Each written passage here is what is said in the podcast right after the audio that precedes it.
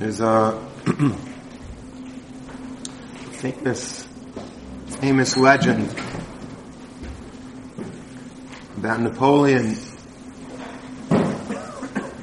Napoleon was once walking in Paris on a Tisha B'Av.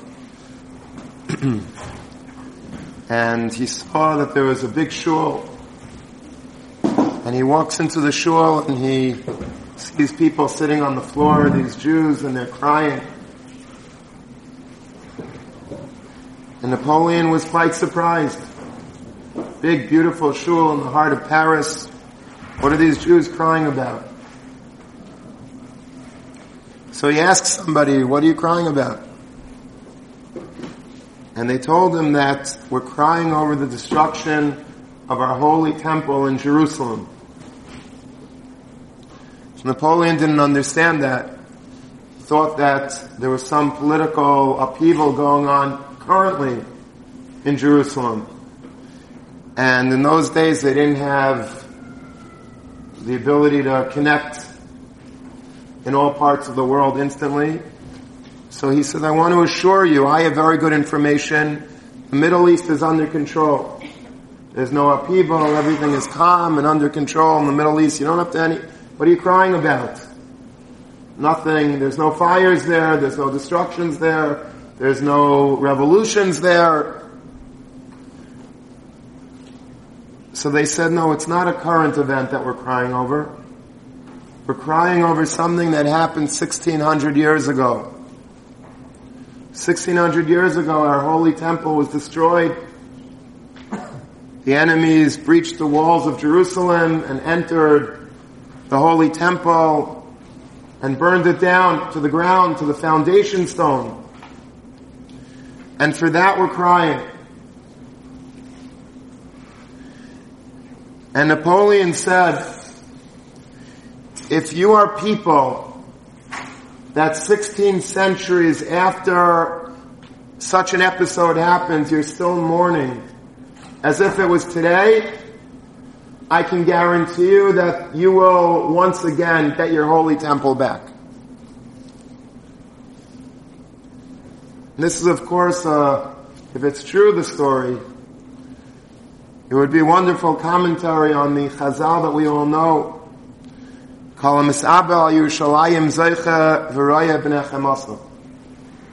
Whoever is misabel, whoever mourns over Yerushalayim as if it's a current event, that shows that there is something there in us.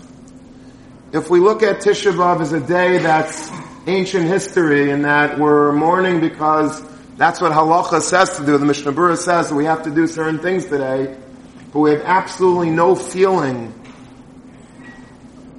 as if a parent died, as if a loved one died. So then that's not what Tisha B'Av is all about. Tisha B'Av is a day that we have to actually feel within the Churban Yerushalayim.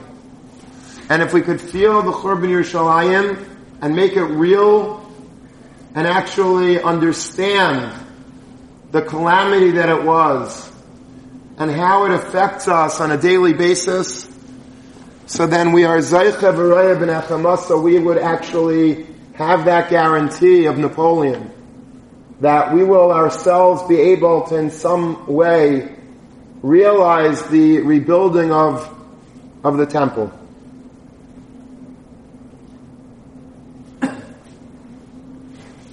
And the old question is, and we sort of raise it in different ways every year, how are we able to do this?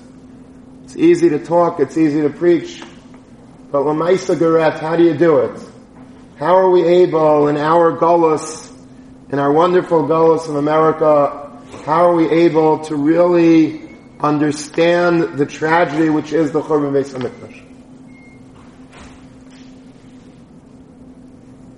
How are we able to make believe, or not make believe, feel as if the Beis Hamikdash was actually current events and that it was destroyed today, and that we feel that that weight, that gravity of destruction upon us? How do we do that?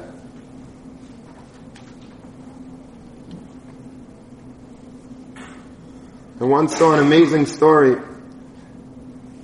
that there was a a girl, like a frum girl who worked in Eretz Yisrael in a, an absorption center. You know, there's something called uh, absorption centers in Eretz Yisrael. And what they do is when people come from different countries, they have to learn the language, they have to learn the, the slang of the country and the ways, the different nimusim, the different etiquettes of the country. I don't know if there are many etiquettes in the country, but whatever, whatever that may be, that's what they're supposed to learn in these, in these, in these absorption centers. So, there was like a family that was, that came over on one of these plane lifts. I don't know if it was Operation Exodus or Operation Moses or one of these lifts that brought these families from whether they're from Ethiopia or, or Jerba or one of these Moroccan countries, African countries that they basically have not moved since the Churban Beis Hamikdash. They were banished before the Churban Beis Hamikdash. Some of them left already in the middle of Bayesheni, and they they were relocated to different countries. And then, with the dwindling population that was oppressed in these countries, the state of Israel airlifted these people in planes, and they brought them to Eretz Yisrael. I once befriended one of these people that came came to Eretz Yisrael in such an airlift, and he was telling us amazing things. He was an Ethiopian, and there was actually a restaurant on Main Street, and there was something special about this person. He was a, you know, he was uh, a, a Falashin Yid, and he, but he had a certain chain to him, and he would tell us stories and regale our family with all types of fascinating things that happened when he came into Eretz Yisrael from Ethiopia. He said that first of all they were they they gutted the plane of, of chairs. There were no seats on the airplane. So in order to pack as many of these people in as they could to get them to Eretz Yisrael. So they didn't have any idea. They've never seen a plane. They mamish lived in a place that there was zero technology, zero civilization. They lived in Mamish. He was showing us like the way he used to call cattle with his mouth. It was a, it was a fa- now he was already modernized and he lived in Eretz Yisrael long enough that he, he became like a very hip guy, but he was telling us that when he came to Eretz Yisrael, they mamish on the plane, they were a little cold from the air conditioning, so they were going to light a fire in the middle of the plane in order and sit around it and make like a kumsitz on the middle of an El Al jet, which wasn't a good idea. And they were stopped, and then they got to um, they got to um, Eretz Yisrael, and they put them in one of these absorption centers. And in the room, there was a TV, and the TV set was on. So they were looking at this TV set, and they didn't understand. They've never seen. Imagine never seeing any technology. And the mother, he said, my mother thought that these were real people inside of that, like miniature people inside of the box. And she said to me, go get some tea. We have, we are guests in the house. We have to give them tea. This was how distant they were from anything. These were like people that were stuck in a, in a 2000 year time warp. And they didn't know from anything. And here they were in an absorption center, and this frum girl was supposed to teach them language and skills, etc. And then one day she told them that I'm not going to be here tomorrow. And they said, well, why not? What's tomorrow? What's the, what's the holiday tomorrow? She said, it's not a holiday. It's the saddest day on the Jewish calendar. So what's, what, what's sad about it? We, you know, we, we don't know of any sad days in our calendar.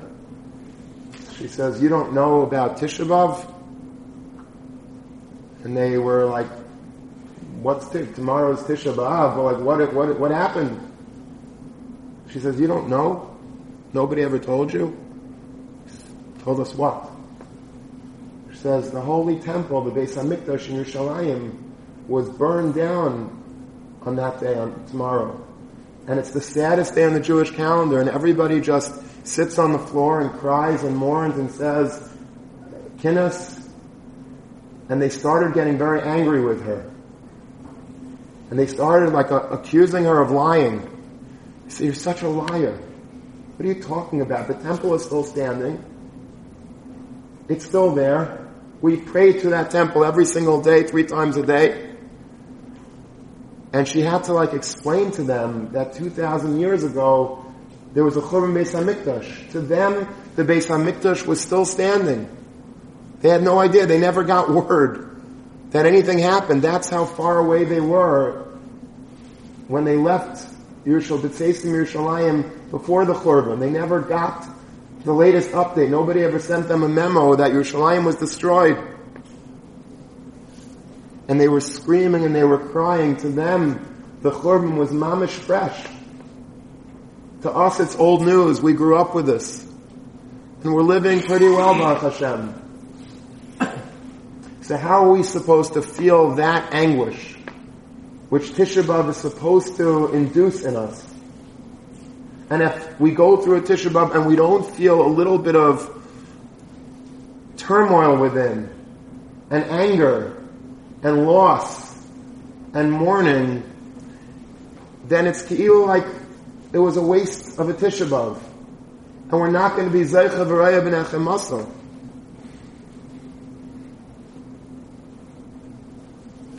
So I think there's really only one Eitzah to really understand the taikef, the stringency of having a Beis Hamikdash and what that destruction did to us today. Not what it did 2,000 years ago to those Jews, but what it's doing today to us on a daily basis. The fact that we don't have a Beis Hamikdash.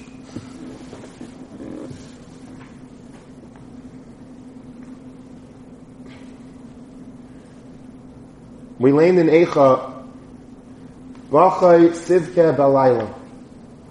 In Rashi there says that at night there's something that happens.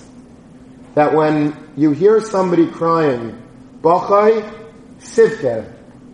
If I hear you crying, it makes me cry. If you hear me crying at night, it should make you cry.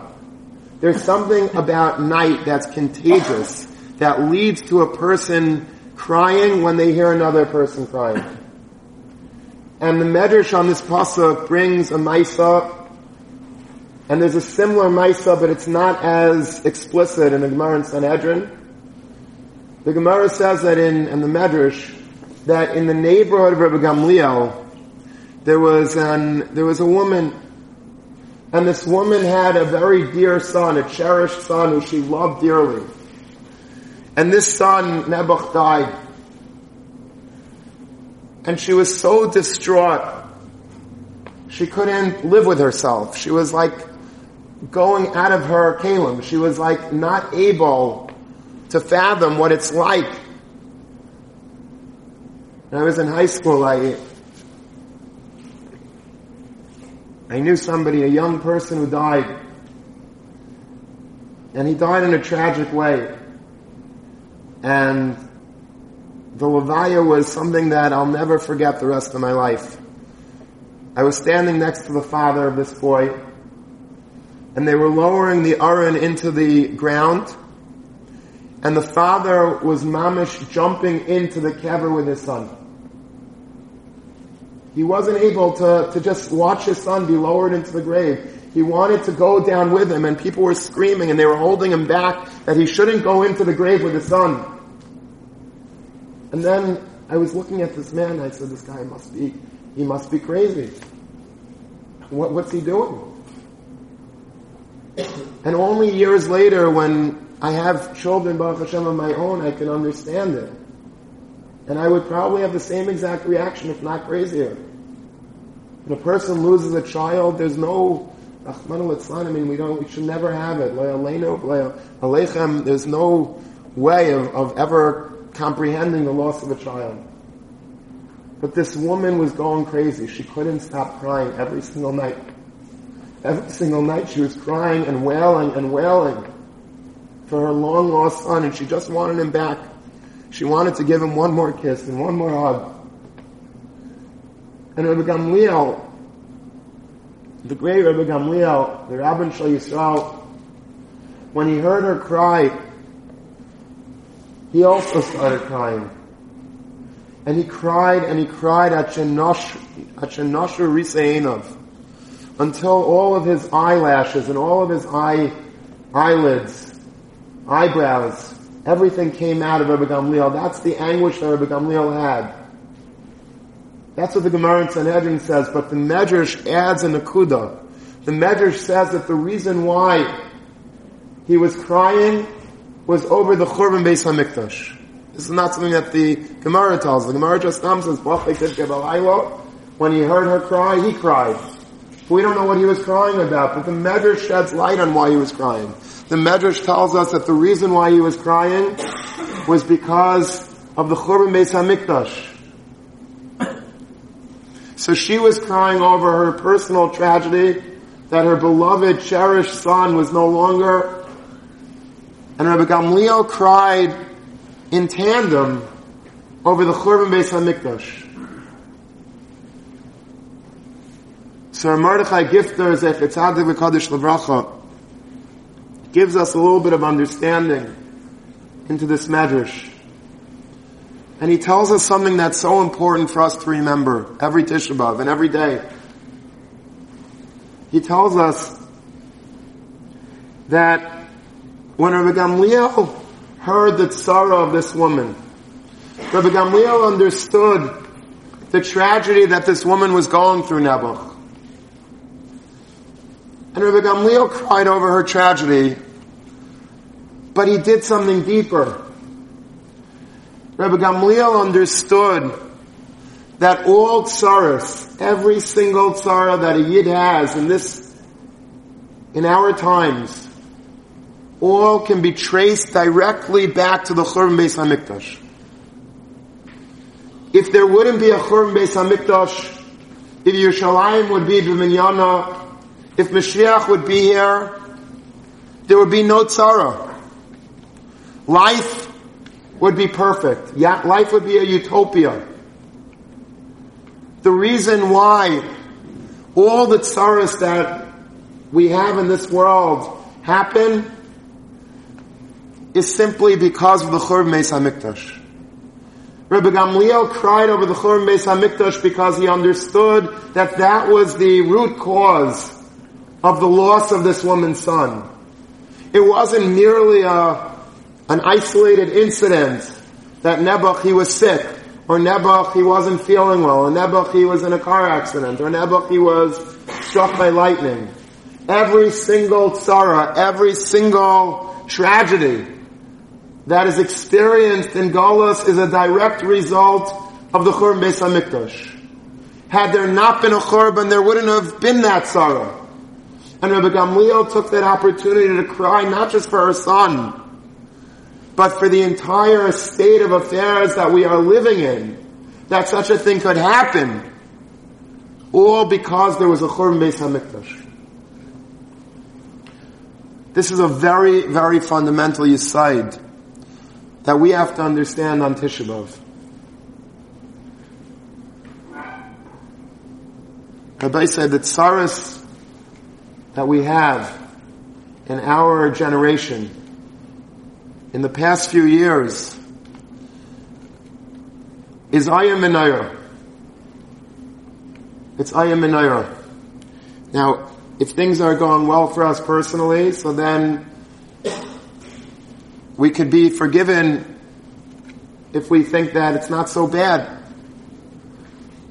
But I want to just remind ourselves of a list, short list, but I think an important list on Tisha B'Av to Chazer. I'm not talking, I'm not going back to the Spanish Inquisition, I'm not going back to World War One or World War Two or the, the, Churban, the Churban in Europe,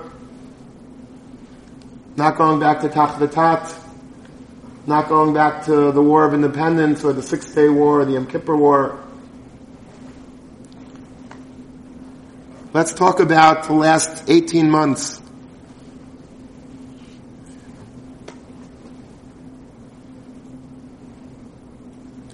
Who can forget what happened in Har Nof?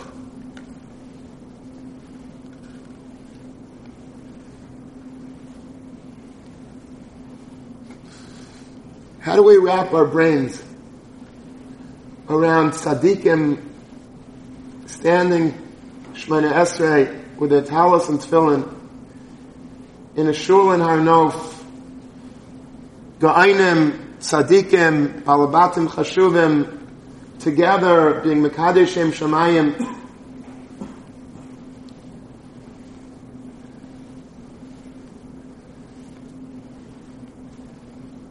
and an Arab murderer, Bnei Yishmael, comes in with an axe in hand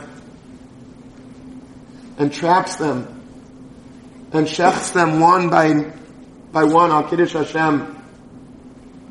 Could you imagine breaking the news to a child?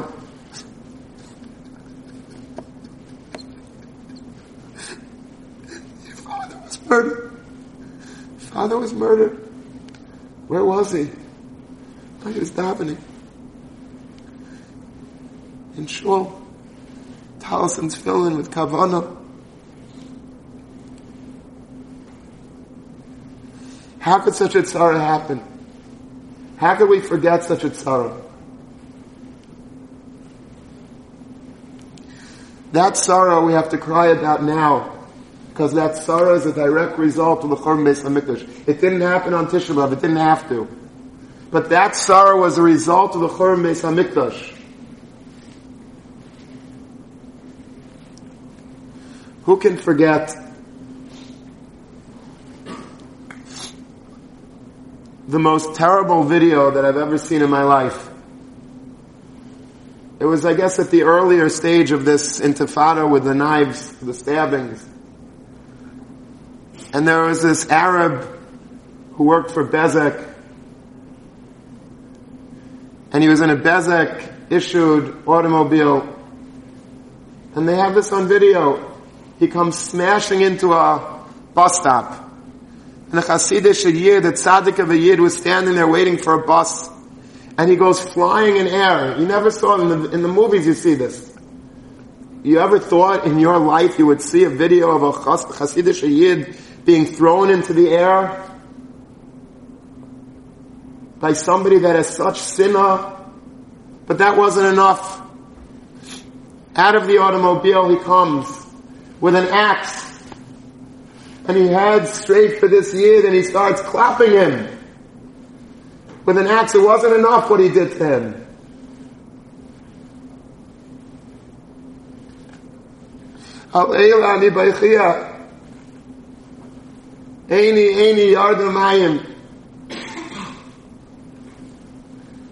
This is a Tisha story. This is the story of Klal Yisrael and Galus. These are Yechidim. It's not six million, but these are Yechidim. These are our brothers. And it happened because of the Churban, because of the vacuum that took place because of the Churban Beis HaMikdash on Tisha B'Av.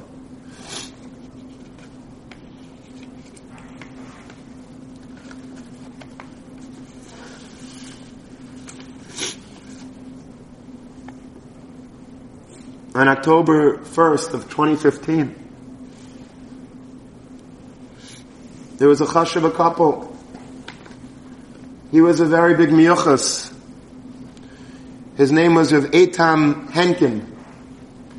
He was a grandson or a great grandson of the great Rav Henkin from the Lower East Side, one of the Paiskim of, of America during the Dardea with Reb Moshe Feinstein.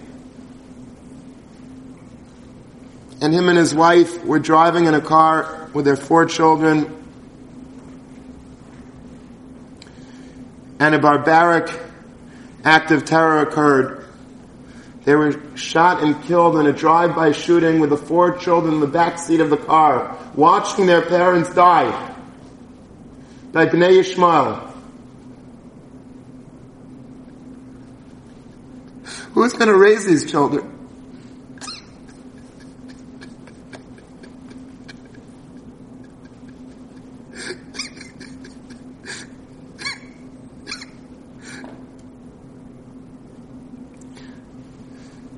And we can't shed a tear for the Churban Beis Hamikdash if we know that that caused it. It's not 2,000 years ago. It's Today. On June 20, 30th of this year, a little more than a month ago, a 13 year old girl, her crime was that she was sleeping in her own bed. A 17 year old monster breaks into the community of Kiryat Arba and goes into this house and sees this 13 year old beautiful girl sleeping in a bed and he couldn't leave her alone.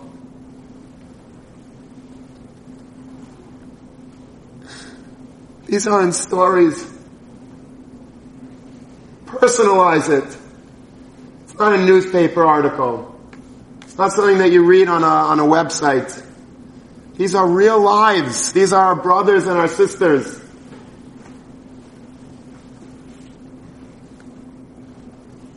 We suffer from information overload in our generation.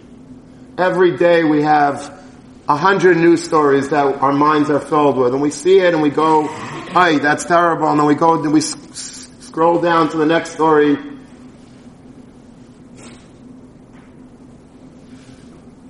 Where are our hearts?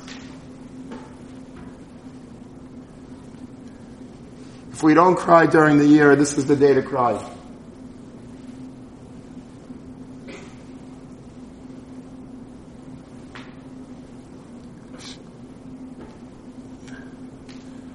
Let's come to our shores in America. Maybe it's hard for us to relate to what's going on in Eretz Yisrael because we don't live there.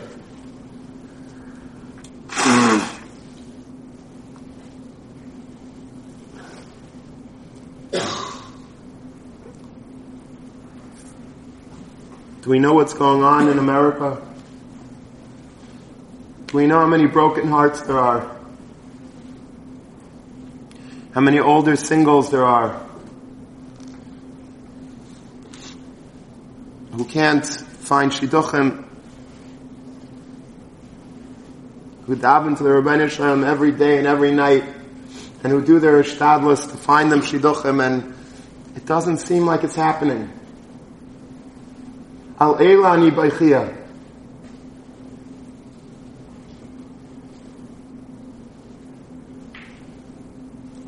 You know how many people have parnasa problems? How many people weren't swept up by the supposedly better economy. And they can't put food on their tables.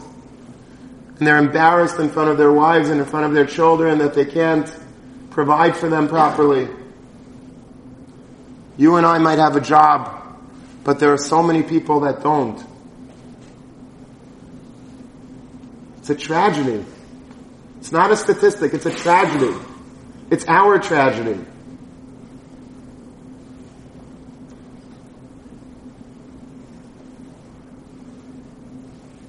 How many troubled youths are there? How many kids at risk, as they call them? I remember when I used to live in Flatbush, sometimes I would walk on Friday nights and I'd cross over a public area in Flatbush.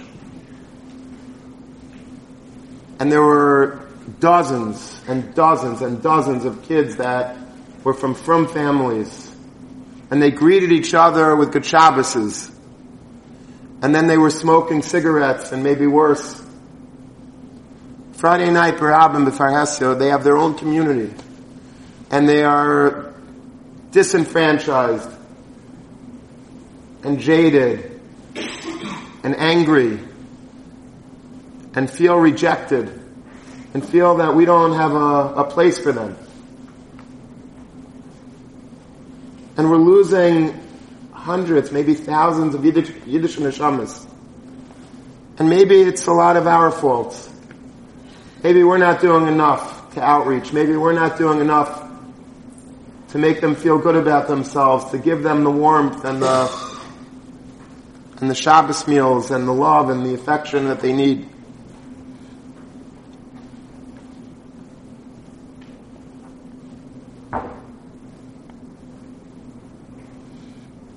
How many young people are on drugs? overdosing. How many levayas have I gone to over the past few years of young people?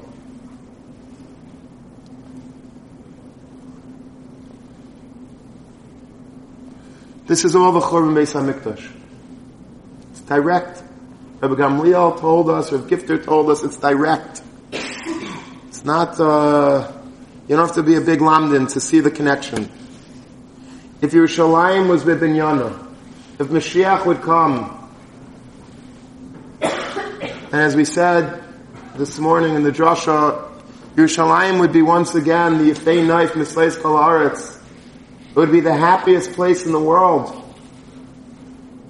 It would be a place that would emanate simcha to every corner of the world.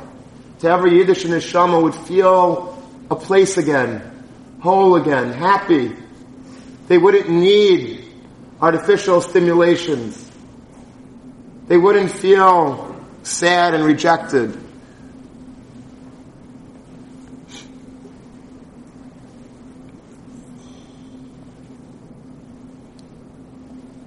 You know, in the Beis Hamikdash, on the walls of the Beis Hamikdash, there was, the Gemara tells us in Bava Basra, they made it look like waves. Beautiful architecture, and it looked like, looked like waves on the walls. Blue marble in the shape of, of a wave. And there's a lot of mafarshim that talk about why they made it look like a wave. Rav Hutner has the Mahalach This year I had a different understanding, I think, of why there were waves on the walls of the Mikdash, the Bayesheni. I was in Long Beach, where my family is from, and I was speaking to a, to a yid that had a lot of tsaras. Many, many tsaras this yid went through. And one of the many tsaras was something that we all, anyone that had a house or a home in, in Long Beach, in Far Rockaway, in Bayswater, in Belle Harbor, in Oceanside, many of these communities that were near the waters got very badly hit by Hurricane Sandy. My, my, the house that I grew up with had immense damage. For many people, Mamish lost everything in this hurricane. In the water, there was warning about it, and those of us that had a little bit of a foresight and had the ability, we went and we brought up the important things to higher level, and Baruch Hashem, at least by us, it was spared. But there was a person, this person, he had a, a, an apartment near the water. And they were at home when the hurricane hit. And the waters came crashing into their, into their home. And if you can imagine, they were on the first floor of this apartment building, right by the boardwalk. And the water level was rising. The water, the tide was coming into their homes, into their windows, into everybody's homes and the water was going up one inch, two inches, three inches, four inches, five inches. And this person told me that his wife, who's a very big tzaddikus, they're both tzaddikim, his wife looked up to the Ribbono Shel Olam at this point when it was Mamish Higia Mayim Ad Nafesh. And she said to him, she says, Ribbono Shel Olam, turn back the tide. I can't swim. I can't swim. You have to stop. It's enough. As soon as she said that, he said, the water stopped and the level started receding. One pure tefillah of Tzaddikus was able to make the water start going down. The great Hurricane Sandy met its match by a simple prayer of an Isha Pshuta B'chashuva.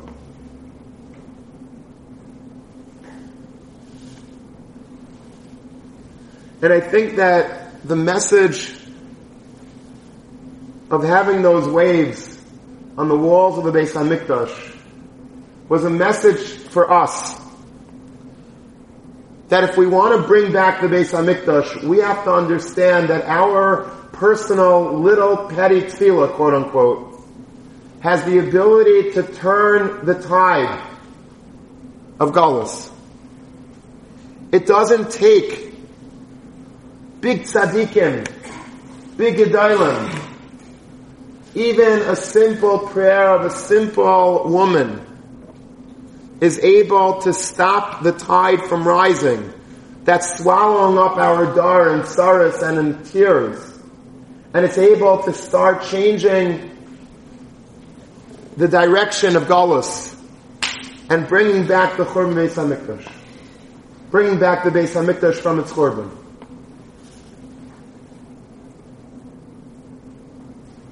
I think we all know the story by now that took place a week or two ago, a stone's throw away from our Beis Medrash. There was a a young woman in in the five towns. She was in her early thirties, known by many people. She worked in a store that a lot of people frequent in the five towns and she went on a vacation with her husband down to Miami for a few days, and suddenly, out of nowhere, she just collapsed and she fell into a coma. And for some reason, it was a very, very severe condition, and her brain was deprived of oxygen as a result of this incident, and the family was immediately called down to Miami from New York to come immediately. The father is a very prominent doctor, and the mother is a, a very well-known personality in the five towns because they had lost a, a different daughter, and they made in her house an main group. They spoke there many times. Wonderful people opened their home for chesed, for tzedakah. And this other daughter she was on the verge of dying. She was in a coma and they were called down immediately. They didn't have time and they went down and, and all looked lost. Every major doctor, they did tests, they did CAT scans, they did PET scans, and everyone said the same thing. This girl lost oxygen. She's going to die. If she doesn't die, at best, she will be brain damaged for the rest of her life. There's, you can't live without having that oxygen constantly being led to your brain.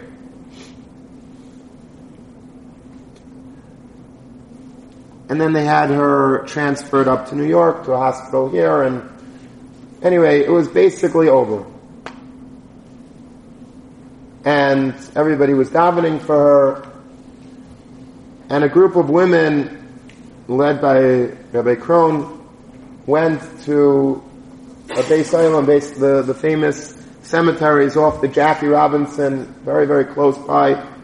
And they were going to daven by all the Gedolim there, the Chofetz Chaim's, one of his Rebbitzins were buried there, and uh, Chofetz Chaim's daughter is buried there. Um, the Rosh Yeshiva of Chofetz Chaim, Rav Henoch Leibowitz, is buried there. Rav Pam, um, others, Rabbi Yaakov Yosef, the chief rabbi of New York, and they went this morning, that morning, together, and they were going to daven, and they were going to cry by these kvarim. And they were crying, these were not, you know, these were regular women. Regular women. I don't think Rebbetzin Kanievsky was amongst them, and I don't think, uh, regular Balabatish or women that came from the five towns to daven, to Mishtater al Tivrei Tzadikim, and they were davening, and then they were going from the grave of Reb Henoch to somebody else's grave, and all of a sudden there was screams going on in the back of the group. And Rabbi Krohn thought that somebody must have fainted. It was very hot. They didn't drink enough. They were dehydrated. And he was, you know, he had warned the women that they had to drink. And what it really was was that this girl was on the phone with her mother. The mother was by the in this group, and she got a phone call at that very moment that they were davening by Rabbeinu Leibowitz's kever, and she was back to normal. She was talking, "How are you, mom? How are you feeling? Everything good?" To say it's a nace is uh, is you know is cheapening the story. The doctor said that this there's there's no term for what happened medically it was an impossibility that this would ever happen in a million years. They have never seen a case like this or anything nearly like this. A simple tefillah by a simple woman from the bottom of her heart is able to be Payal Yeshuas, is able to turn the tide of Gullus. This 2,000 year bitter, tragic Gullus with millions of carbones and millions of just sad stories could be changed with one of our tefillos, perhaps on Tisha B'Av. Now on Tisha B'Av, Chazal tell us, it's Yerushalmi, that Mashiach was born on Tisha B'Av. Whoever Mashiach is, we don't know. But one thing we know is, one maybe telltale sign if it's Mashiach is, according to at least this Chazal, he was born on Tisha B'Av. I was looking at a Sefer today on Eicha, and and he said a beautiful part. He says that the reason why Mashiach is born on Tisha B'Av, why does he have to be born on Tisha B'Av? Is because we have to realize that from the tzara comes the Yeshua.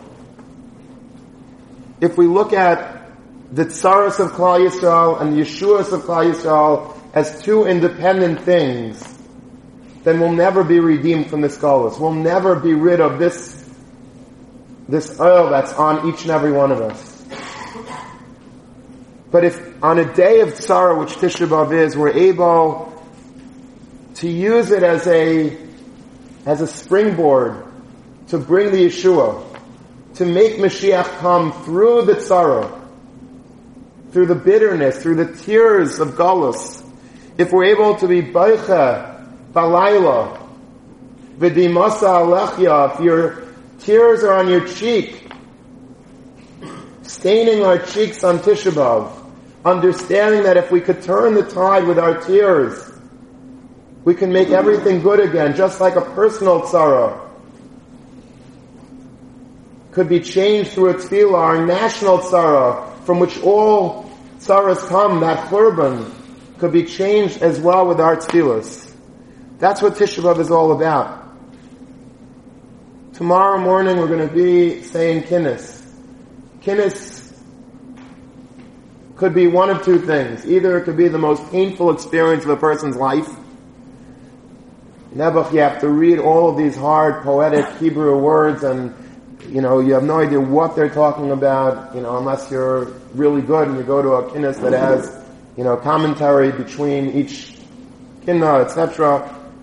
But if you're just davening it up and you don't understand what it's saying, it's, it's, it's painful, we know that. But if you're able to take a few of those kinnis and sit down with a good commentary, with a good translation, and try to understand what was going on. There are some that are so beautiful. Some of the kinnis really stand out. Remember my father El Bashalom used to always sing. He was given a certain kinna on uh, every Tisha B'Av. There's such a beautiful lilting melody to that kinna.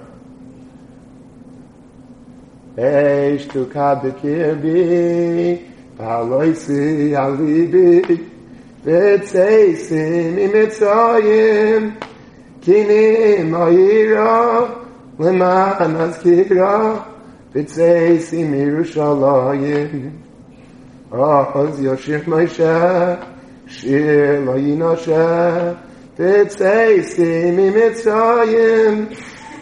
And the kinna goes on to contrast the beautiful experience of when we left Mitzrayim and the songs that Klal Yisrael sang, and then the tragic leaving of Yerushalayim.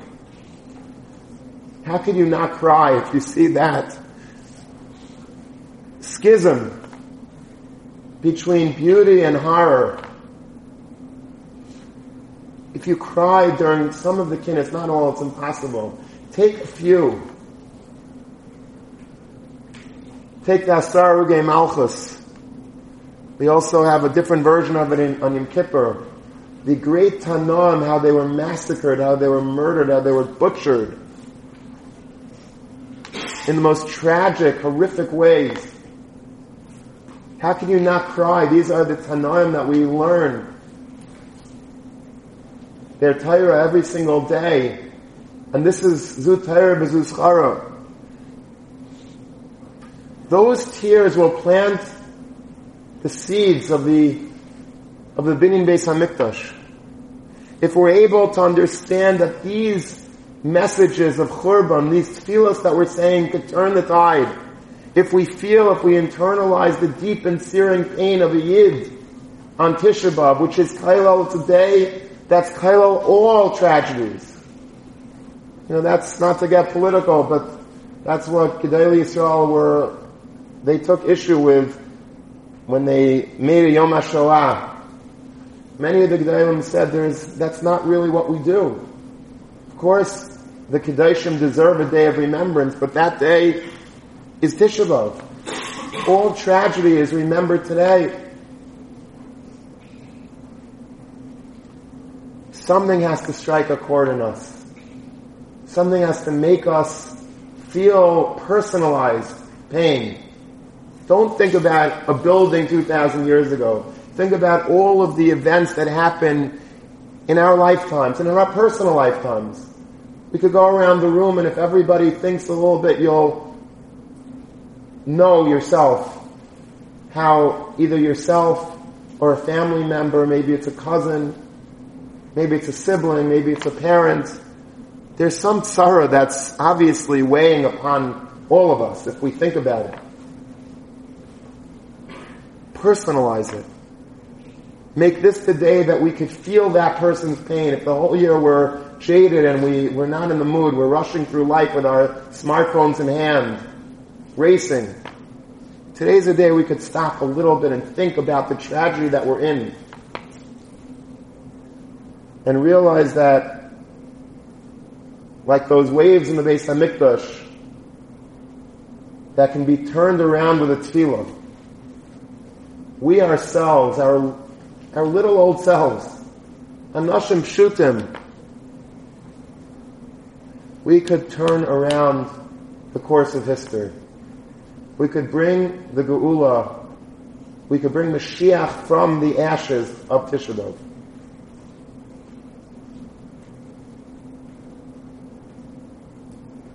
If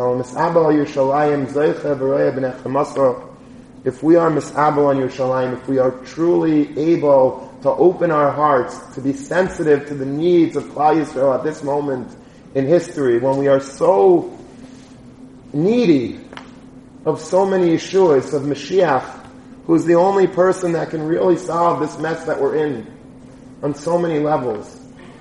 If we're able to be margish that, to have some tears streaming down our face at some point in Tisha B'Av, then we will be Zeicha V'Reya B'nei us ourselves, in our lifetime. Yetz Hashem will be Zeicha to see Mashiach ben David. May Meir B'Yameinu